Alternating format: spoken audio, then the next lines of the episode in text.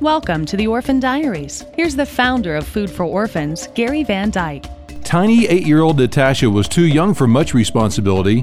Even so, she was an orphan living on the streets on her own. Her mom was dead and her alcoholic father had disappeared. Natasha had been living on the street for years. Her teeth looked like they had never seen a toothbrush. Some of them were even rotted down to the gums. She said it hurt to eat, that is, when she can find some food.